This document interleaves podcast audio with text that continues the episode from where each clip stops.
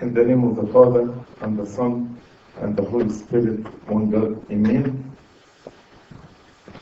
Through the grace of God, we will study today chapter 6 from the first letter of St. Paul to the Corinthians. As we said before, the church at Corinth had many problems. And St. Paul dealt with the problem of division and contention among the believers in chapter 1, 2, 3, and 4. Then he dealt with another problem, which is, which is sexual immorality, in chapter 5. And now, chapter 6, St. Paul actually will deal with two problems. Number one, going to court for settling cases. And number two, how we use our freedom in Christ. St. Paul found that Christian brothers used to take their brothers to court among the heathen, among the Gentiles, before the non believers. So, in the first half of this chapter, from verse 1 to 11, he explained to them how wrong it is to take my brother to court to be judged before the non believers. Then the other part of the chapter, he spoke about our freedom in Christ and how this freedom should not be opportunity for immorality. And he explained that our bodies belong to the Lord. And the Holy Spirit dwells in us. So if our body belongs to the Lord and the Holy Spirit dwells in me, then I must glorify God in my body and in my spirit. So let's start reading verse by verse. Verse 1 Dare any of you having a matter against another go to law before the unrighteous and not before the saints?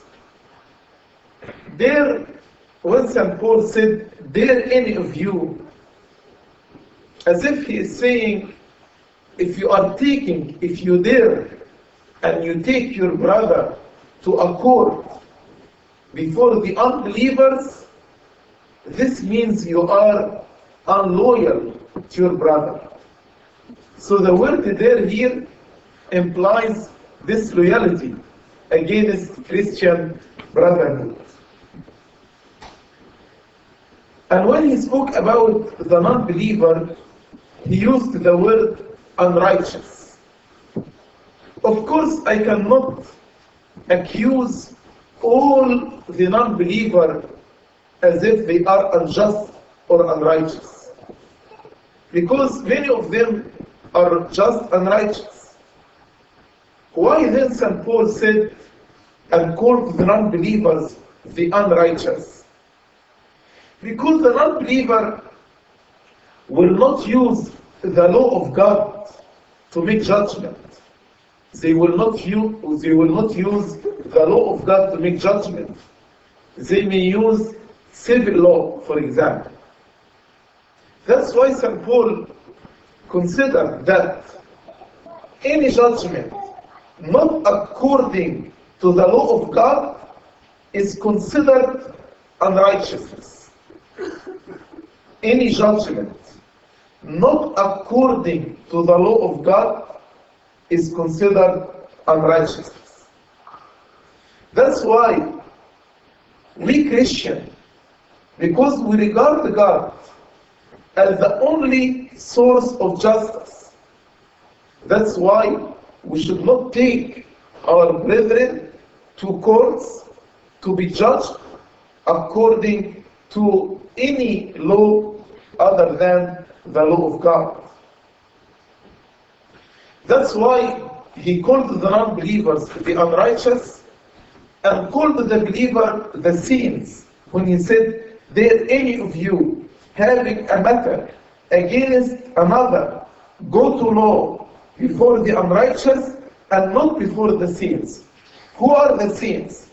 The saints are the believers who decide and judge the smaller matter uh, of the world according to the law of God and also in a friendly manner because all of us are members in the same body, the body of Christ.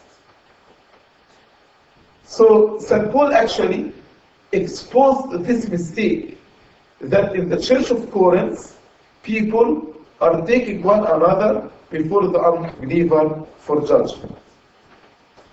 Then he started to give why this is considered wrong. He gave many reasons. Verse 2 Do you not know that the saints will judge the world? St. Paul is referring to what the Lord Jesus Christ said to the 12 disciples that he will be seated on 12 thrones and he will judge the 12 tribes of Israel. So, according to what's written in Matthew chapter 25, verse 41, and Matthew 19, verse 29, actually, we will be assistant to Christ in judging the world. So, St. Paul is saying, Do you not know that the saints will judge the world? And if the world will be judged by you, by the believers, are you unworthy to judge the smallest matters? So all the matters of our earthly life is considered nothing, are considered nothing if you compare them with the heavenly issues. So if we will judge the world with Christ in the judgment day, definitely we can make judgment in the smallest matters pertaining to this world.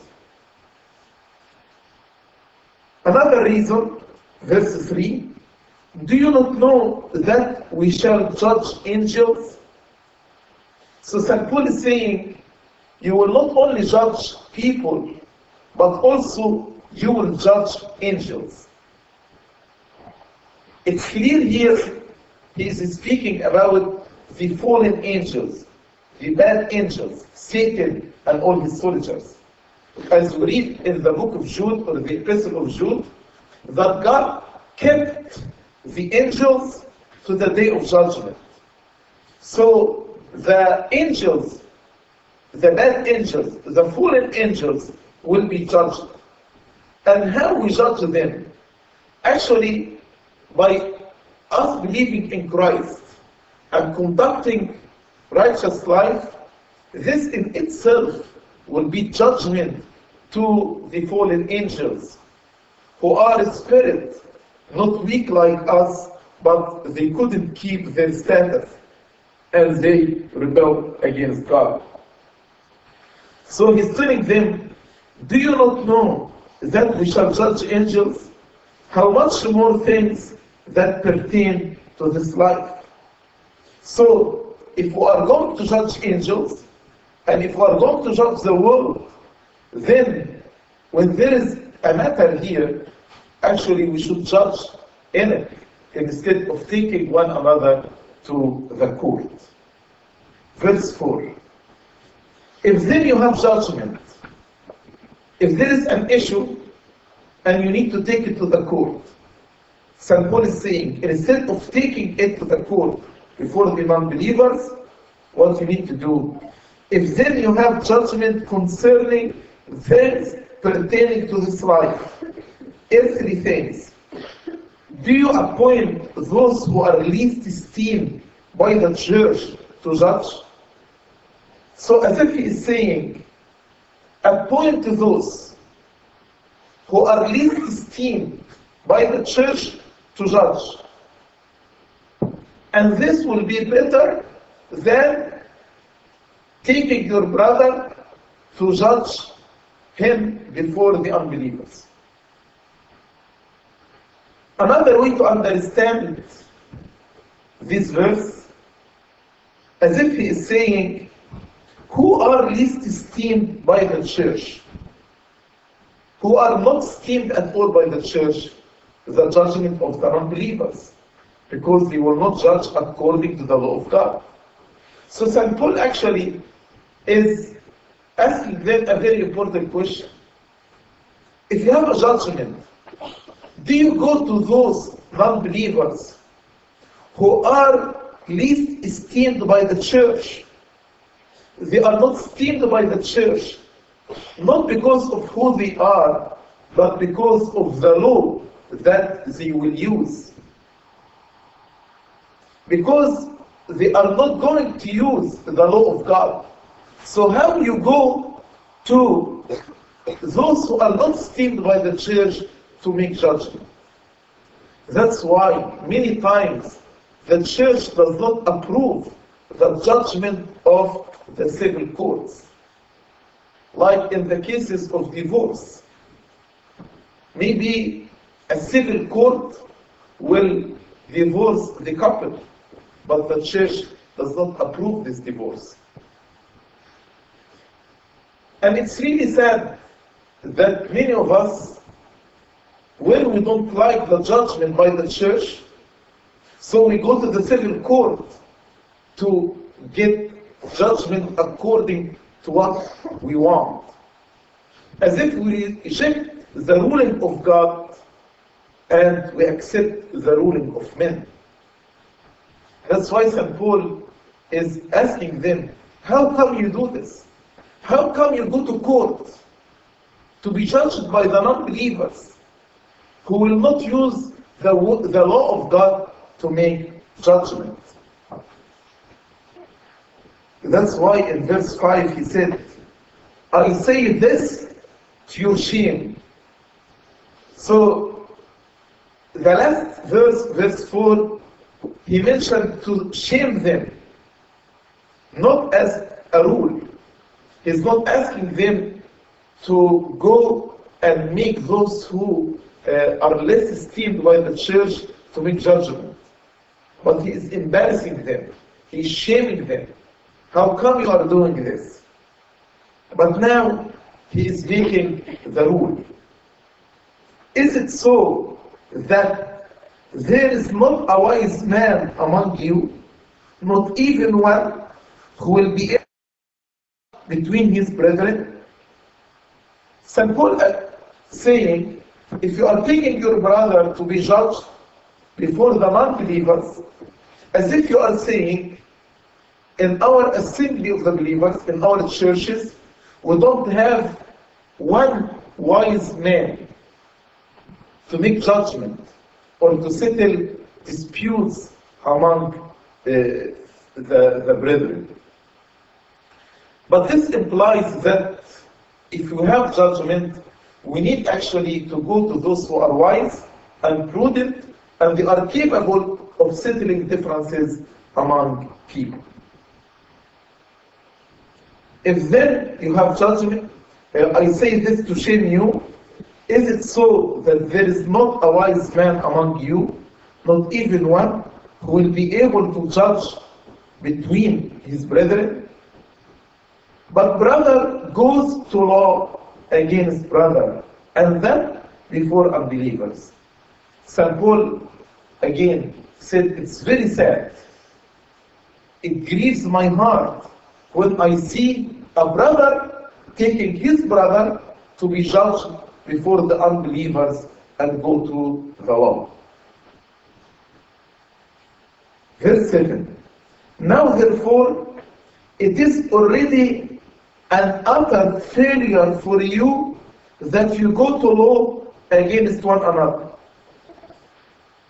So St. Paul is saying, just the idea, the concept of taking your brother to the court to be judged by the unbelievers, this is utterly failure. It is not acceptable. It's not acceptable at all to take your brother for the smallest matters of the earth, to take your brother to the court. And St. Paul said, it is better for you to accept wrong or to let yourself be cheated than taking your brother to a court. That's what he said in verse 7. Why do you not rather accept wrong? Why do you not rather let yourselves be cheated? So it is a fault to go to law courts at all. It is not acceptable behavior from the Christian to go to court, uh, to take your brother to a court. So if going just to the court is not acceptable, how much more when I go to a court before the non-believers. So again, the, the concept of taking my brother to a court is not acceptable. And if taking him to a court, if taking him to a court is not acceptable, how much more this will be never acceptable to take my brother to be judged before unbelievers. It's better to suffer wrong.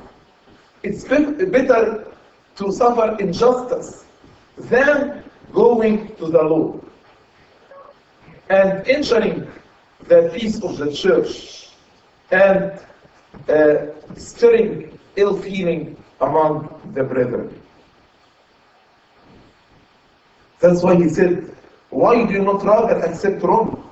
Why do you not rather let yourselves be cheated? Verse 8 No, you yourselves do wrong and cheat. So instead of you accepting wrong and let yourself be cheated, actually you are doing the opposite. You do wrong, you harm your brother, and actually you cheat your brother. And you do these things to your brethren. And actually by doing this, we will not be the sweet aroma of Christ. The non-believers will not see our good works and glorify our Heavenly Father. So actually, when we're doing this, we are not setting a good example before the non-believers. Verse 9. Do you not know that the unrighteous will not inherit the kingdom of God? So St. Paul is saying the unrighteous will not inherit the kingdom of God.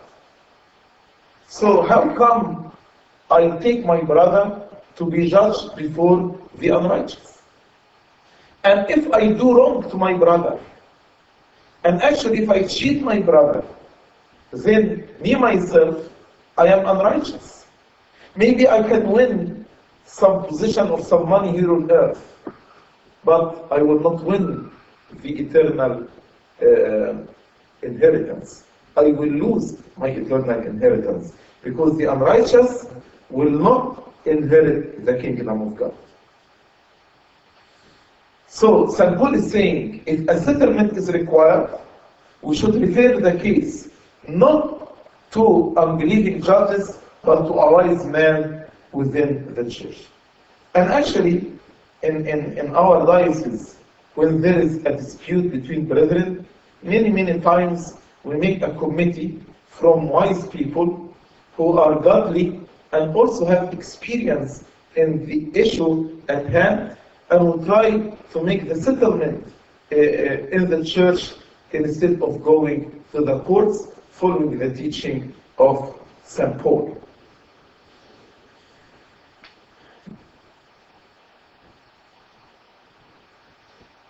Do not be deceived, neither fornicators, nor idolaters, nor adulterers, nor homosexuals, nor sodomites, nor thieves, nor covetous, nor drunkard, nor revilers, nor extortioners will inherit the kingdom of God. In verse uh, 9 and 10, St. Paul mentioned a list. This list included many, many sins. And St. Paul made it very clear that all people who commit such sins and will not repent cannot inherit the kingdom of God.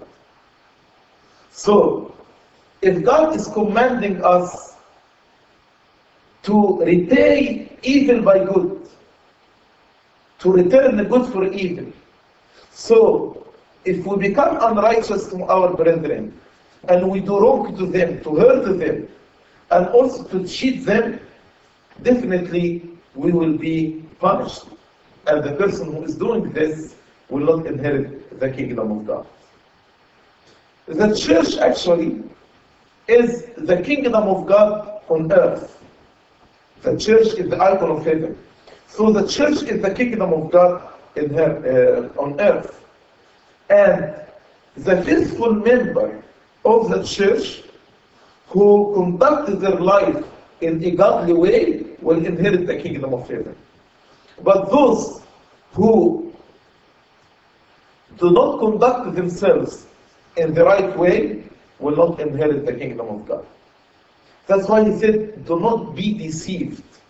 Do not be deceived means what? Let no one make the mistake of thinking that any unrighteous man shall be an heir to the kingdom of heaven. No. Don't let this thought settle in your heart. Don't accept this thought from Satan because it is deception. The unrighteous will not inherit the kingdom of God. Not only the unrighteous, but mm, all the people mentioned in this list, the list of vices given in verse 9 and uh, 10, will not inherit the kingdom of God. And again, the list includes the unrighteous, fornicators, idolaters, idolaters, those who worship the idols, adulterers, homosexuals, sodomite, sodomite referring to the city of Sodom, Sodom and Gomorrah. Because the people in Sodom and Gomorrah were practicing homosexuality beside uh, other type of sexual immorality. So St. Paul is saying any sexual immorality committed by the people uh, in Sodom and Gomorrah, uh, those who commit such immorality will not inherit the kingdom of God. Nor thieves, nor covetous, nor drunkards, nor revilers, nor extortioners will inherit the kingdom of God. Verse 11. And such were some of you. So St. Paul is giving hope.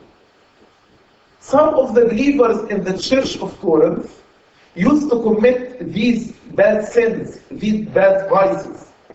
But actually they repented. And now they are faithful members in the assembly of Christ, in the assembly of the believers. So St. Paul is saying, maybe some of us committed such sins, but if we repent, then we will be accepted into the assembly of the believer.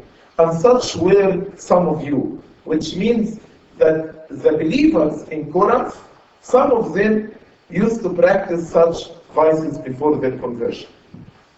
But you were washed, but you were sanctified, but you were justified in the name of the Lord Jesus and by the Spirit of our God. St. Paul is mentioning here three things. You were washed, you were sanctified, you were justified. These three things, the washing, sanctification, justification, were done in the name of the Lord Jesus Christ and by the power of the Holy Spirit. That's why he said, in the name of the Lord Jesus and by the Spirit of our God. Washing, I'm sure it's very clear, referring to what? To baptism. You are washed. So in baptism, actually, we are washed from our sins. We are born again, and our sins are washed. Like Hananiah said to Paul, be baptized and wash your sins. And maybe Paul, when he heard Hananiah telling him, be baptized and wash your sins, that's why he is using the same expression. But you will wash through baptism. You will sanctified. The word sanctification means consecrated. You were set apart to God, belonging to God. And here he is referring to the confirmation. After baptism, you are anointed by the holy oil Mayrun. And by this anointment, you are consecrated to Christ. Like when you consecrate the altar, how we consecrate the altar? We anoint the altar with Mayrun. So when Abuna anoints me with Mayrun, as if he is sanctifying me, he is consecrating me, he's setting me apart for God. So when he says sanctification, he's referring to the second sacrament, which is uh, chrismation or confirmation. And in this sacrament, the Holy Spirit dwells in me and sanctifies me. And that's how I become sanctified. Means now I am belonging to Christ. I am consecrated, dedicated for Christ. And the word, the third word, word justified. You are justified. How we are justified? Justified means my sins are blotted out. And now I am counted righteous before Christ. When I stand before Christ, Christ perceives me as righteous. How my sins are washed? We read in the letter of St. John, the blood of Jesus Christ purifies me from every sin. Usually justification is done by the blood. So the blood in the Old Testament is used to sprinkle the blood on the people, to purify them. So now the blood of Jesus was sprinkled on me. How? Actually, this is the third sacrament, which is communion. When I partake of the body and the blood of our Lord Jesus Christ, I become justified. I am counted righteous before Christ. Because now the blood of Christ is on me, and the blood of Jesus Christ purifies me from every sin. So when he said, You were washed, that's baptism, sanctified, that's chrismation, and uh, justified, he referring here to communion. Our sins are forgiven, as we say in the confession, given for us for salvation, remission of sins, and eternal life to those who partake of him. And all these work, justification, sanctification, and uh, washing are done, are done in the name of by the power of the Holy Spirit. That's why he said, in the name of the Lord Jesus and by the Spirit of our God. So this part from verse 1 to 11, St. Paul discussed the issue of suing my brethren or my brother before uh, uh, the courts of the uh, unbelievers. And St. Paul said, no, this is utterly failure. It's not right to take your brother to court in general. It's better to accept wrong, to accept injustice, than taking your brother. And if you want to take your brother to a court, then actually this has to be like a church court. And you need to appoint those who are wise in the church to settle your differences, to settle your disagreement. But you cannot go to the non-believers to make judgment. Why? Because we will judge the world. We will judge the bad angels. So if we are going to judge the world, how come we cannot judge the smallest matter of the earth? And how we allow the non-believers who are using a law different than the law of God to make judgment in our cases and in our uh, differences. Then the second part from uh, 12 to 20, St. Paul is speaking about their liberty and their freedom in Christ. When we speak, uh, St. Paul speaks about the liberty and freedom in Christ, he's not speaking about things that are clearly right and wrong, good and evil. Because I cannot say now all things are lawful to me. So is it lawful for me to sin? No. So what is clearly bad and evil, I should abstain from this. But, but, but there are things are not clear or things that are indifferent. How can I make judgment? St. Paul said, you can use your liberty in Christ as a Christian in regarding uh, to things indifferent. But we need to have discretion. We need actually to distinguish between what is suitable for me and not. That's why he said, all things are lawful. And all things here again does not include everything, even the bad and evil. But St. Paul is saying, anything apart from the bad and evil are lawful. So all things are lawful for me, but all things are not helpful. So although is it lawful, you need to ask yourself, is it helpful or not? For example, another issue we will address in the Church of Corinth. Eating meat offered to idols. For some people, they can say nothing wrong in it to eat such meat because all things are lawful. I don't believe in idols. There is nothing called idols. So all things are lawful. But is it helpful? Is it helpful? If I offend my brother, it's not helpful. If I'll be under the control of this thing, then it's not helpful. For example, drinking wine is lawful. If it's not lawful, we cannot use it in the divine liturgy.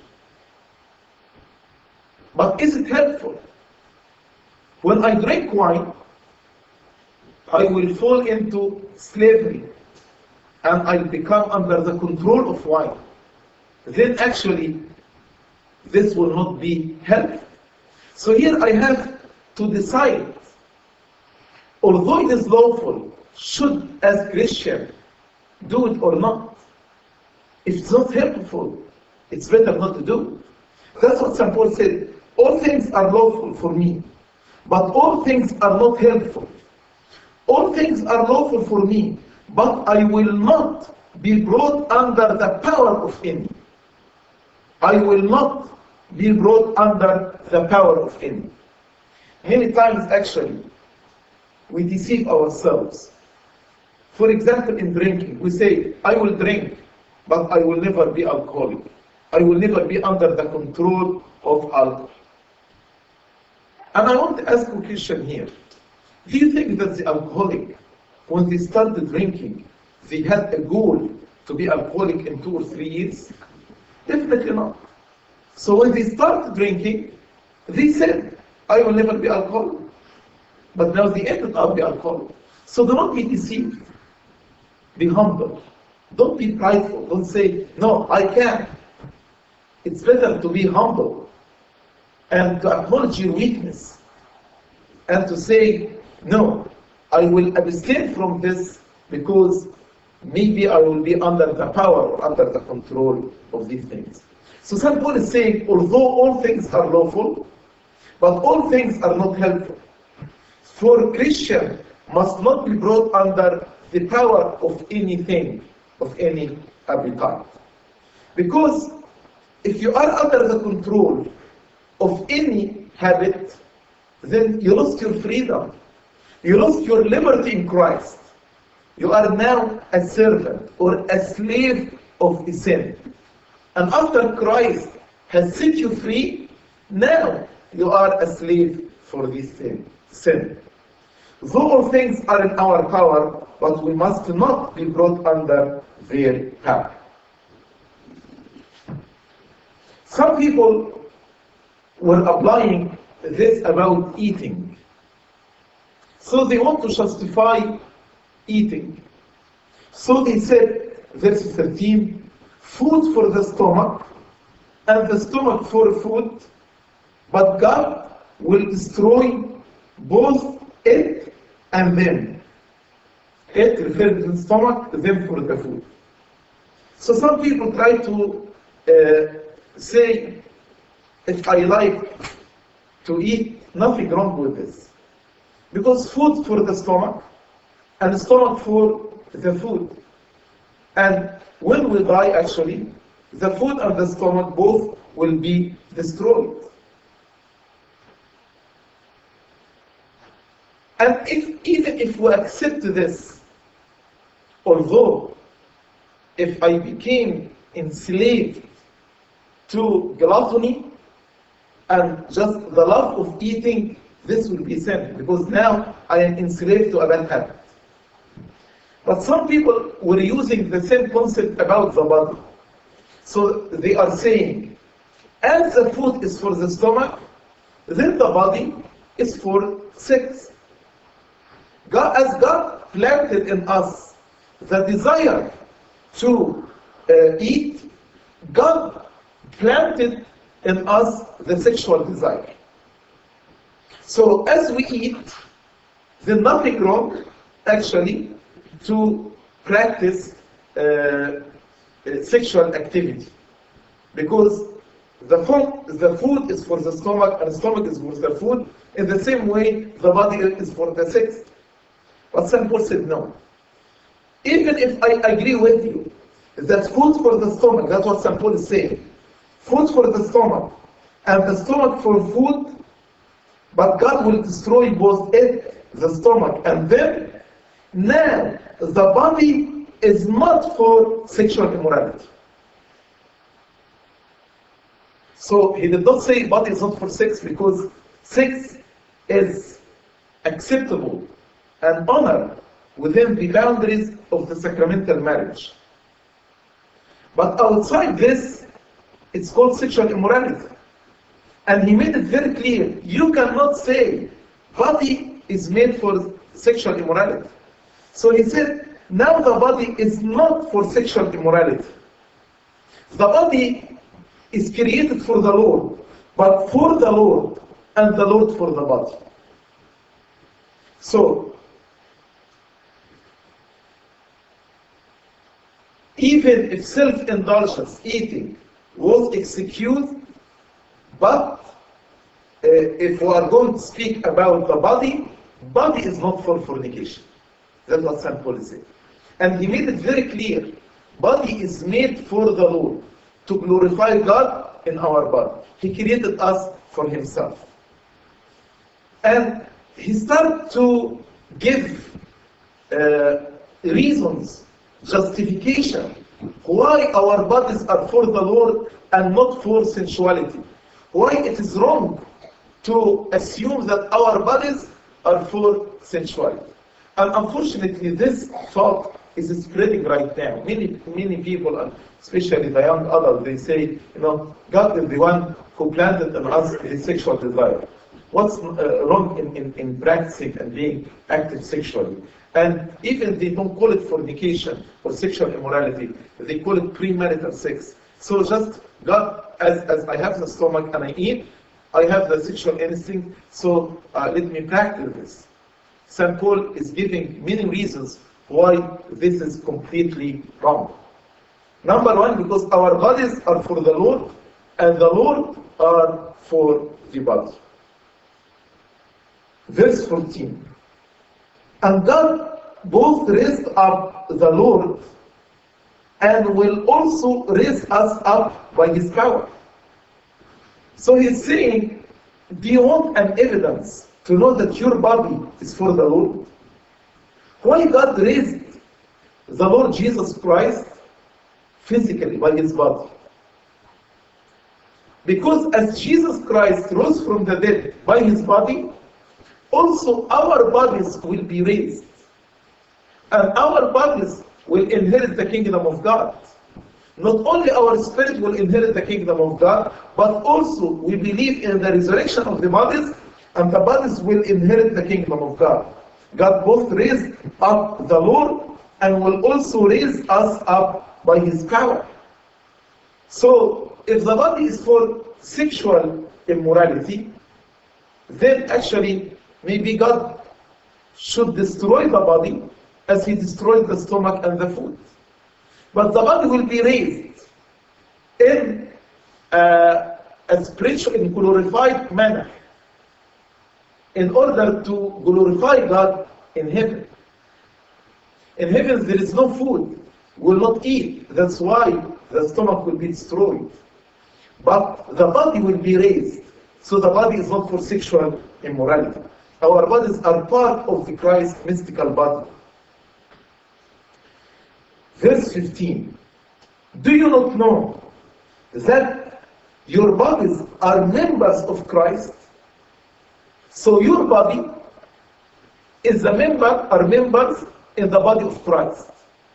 So we are parts in the mystical body of Christ.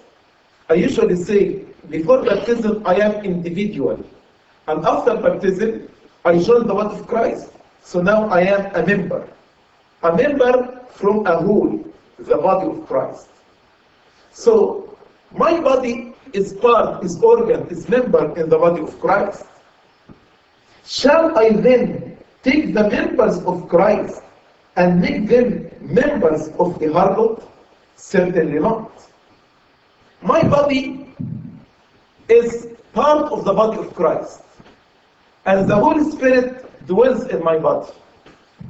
When a person claims with a harlot, he becomes one with the harlot. But this body is the body is part of the Christ, member in Christ. So as if I am making the members of Christ members of a harlot. I am making the members of Christ one with a harlot. And St. Paul is asking us a very serious question. Shall I then take the members of Christ, which is my body, and make them members of the harlot? Certainly not. How profane to take a member of Christ's body and degrade it to fornication by joining this body with the body of a harlot.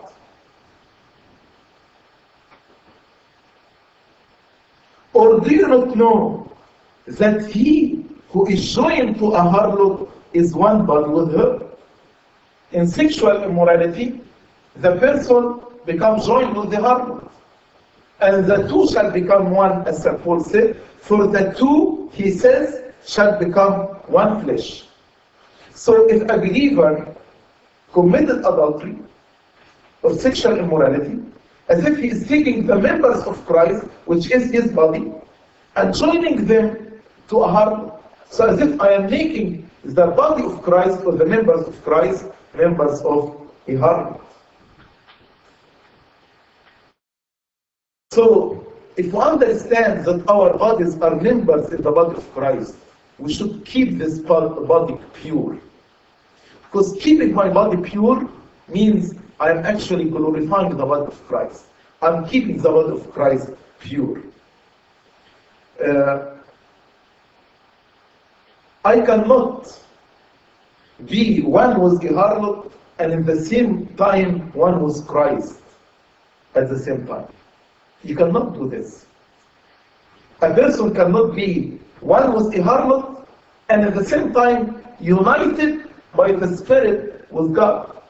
That's why he said, verse 17, but he who is joined to the Lord is one spirit with him. So, in baptism and chrismation, we are one spirit with the Lord. Once I join with the harlot, actually I separate myself from the Lord.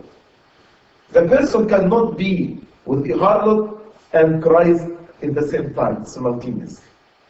So if a person chooses to be one with the harlot, he separates himself from the body of Christ. And he is using the word the two shall become one uh, from Genesis chapter 2, verse 24. That's why we should understand that the bodies are not for sexual immorality. What should we do? Verse 18. Flee sexual immorality. The only way is to avoid temptation. The only way to flee sexual immorality is to avoid temptation and to sanctify my desires. To run away like Joseph did. When Joseph said, How come, how come I will commit this great wickedness and sin against God? And he ran away. He preferred to be in prison rather than defiling his body. Do you have the same courage and persistence? Are we willing to be imprisoned rather than defiling our bodies? Free sexual immorality. Another reason why we should free sexual immorality. Every sin that a man does is outside the body. But he who commits sexual immorality sins against his own body. So it defiles my body. Any other sin, it's outside the body. It's outside the body. But when a person commits sexual immorality, he sins against himself. And actually, this is very clear in the sexual uh, transmitted diseases. It's very clear how a person defiling his body, not only spiritually, but maybe physically, when he contact, uh, uh, when he falls in sexual immorality, he may contact some sexual uh, transmitted diseases. So, fornication in particular is a sin against the body. It defiles this sin, it defiles the body, which was intended and designed to be a member of Christ, a temple for the Holy Spirit, like a church, dwelling place for God. That's why in verse 19 he said, Do you not know that your body is the temple of the Holy Spirit, who is in you, whom you have from God, and you are not your own? So you see, your body is like the church. Your body is dedicated, consecrated and dedicated to God. And the Holy Spirit dwells in the church of God. The Holy Spirit dwells in you. So you are a church, you are a temple of the Holy Spirit who is in you. Is in you, is within you. We usually say God is above us. That's God the Father. God with us, Emmanuel, the, the, the Son. And God within us, that's the Holy Spirit. St. Paul says, who is in you, whom you have from God. You receive the Holy Spirit in the sacrament of chrismation. You receive this from God as the Holy Spirit dwells in you. Another reason, and you are not your own. Another reason, you don't own yourself. Why you don't own yourself? Because Christ purchased you. If you own yourself, maybe you can have the right to uh, your own pleasure. But don't forget that you are purchased with a price. As he said in verse 20, for you were bought at a price. God paid the price. What was the price? His precious blood. He shed his blood to purchase me, to set me free. So now I'm not my own. My body is not mine. It is the body of Christ. I am not free to defile my body. I'm not free to use my body as I want. But actually, I have to glorify God in my body. For you were bought at a price. Therefore, if you understand that the body is for the Lord and the Lord is for the body, Therefore, glorify God, not only in your spirit, but glorify God in your body and in your spirit, which are God's. So, it is a fact, God purchased us. We are part of His spiritual temple. That's why it is a must for us to glorify God by, in our bodies and in our spirits. When we fast, when we kneel down, when we raise our hands in prayer, when we go to church, when we go and help the poor, when we do visitation, when we prostrate before God. All these things that we do with our body, that's how we glorify God in our bodies. So as I said, in this chapter, St. Paul discussed two important points. Number one, it is utterly failure for a brother to take his brother to a court, especially before the non-believers. And the second part, don't say all things are lawful for me, and by saying this, you are saying then I can use my body uh, and I can become sexually active. No, your body is for the Lord, and Lord is for the body. That's why we need to flee sexual immorality and to glorify God not only in our spirits but also in our bodies, because our bodies also will be raised in the last day as the Lord Jesus Christ rose from the dead on the third day. Glory be to God forever and ever. Do you have any comments or questions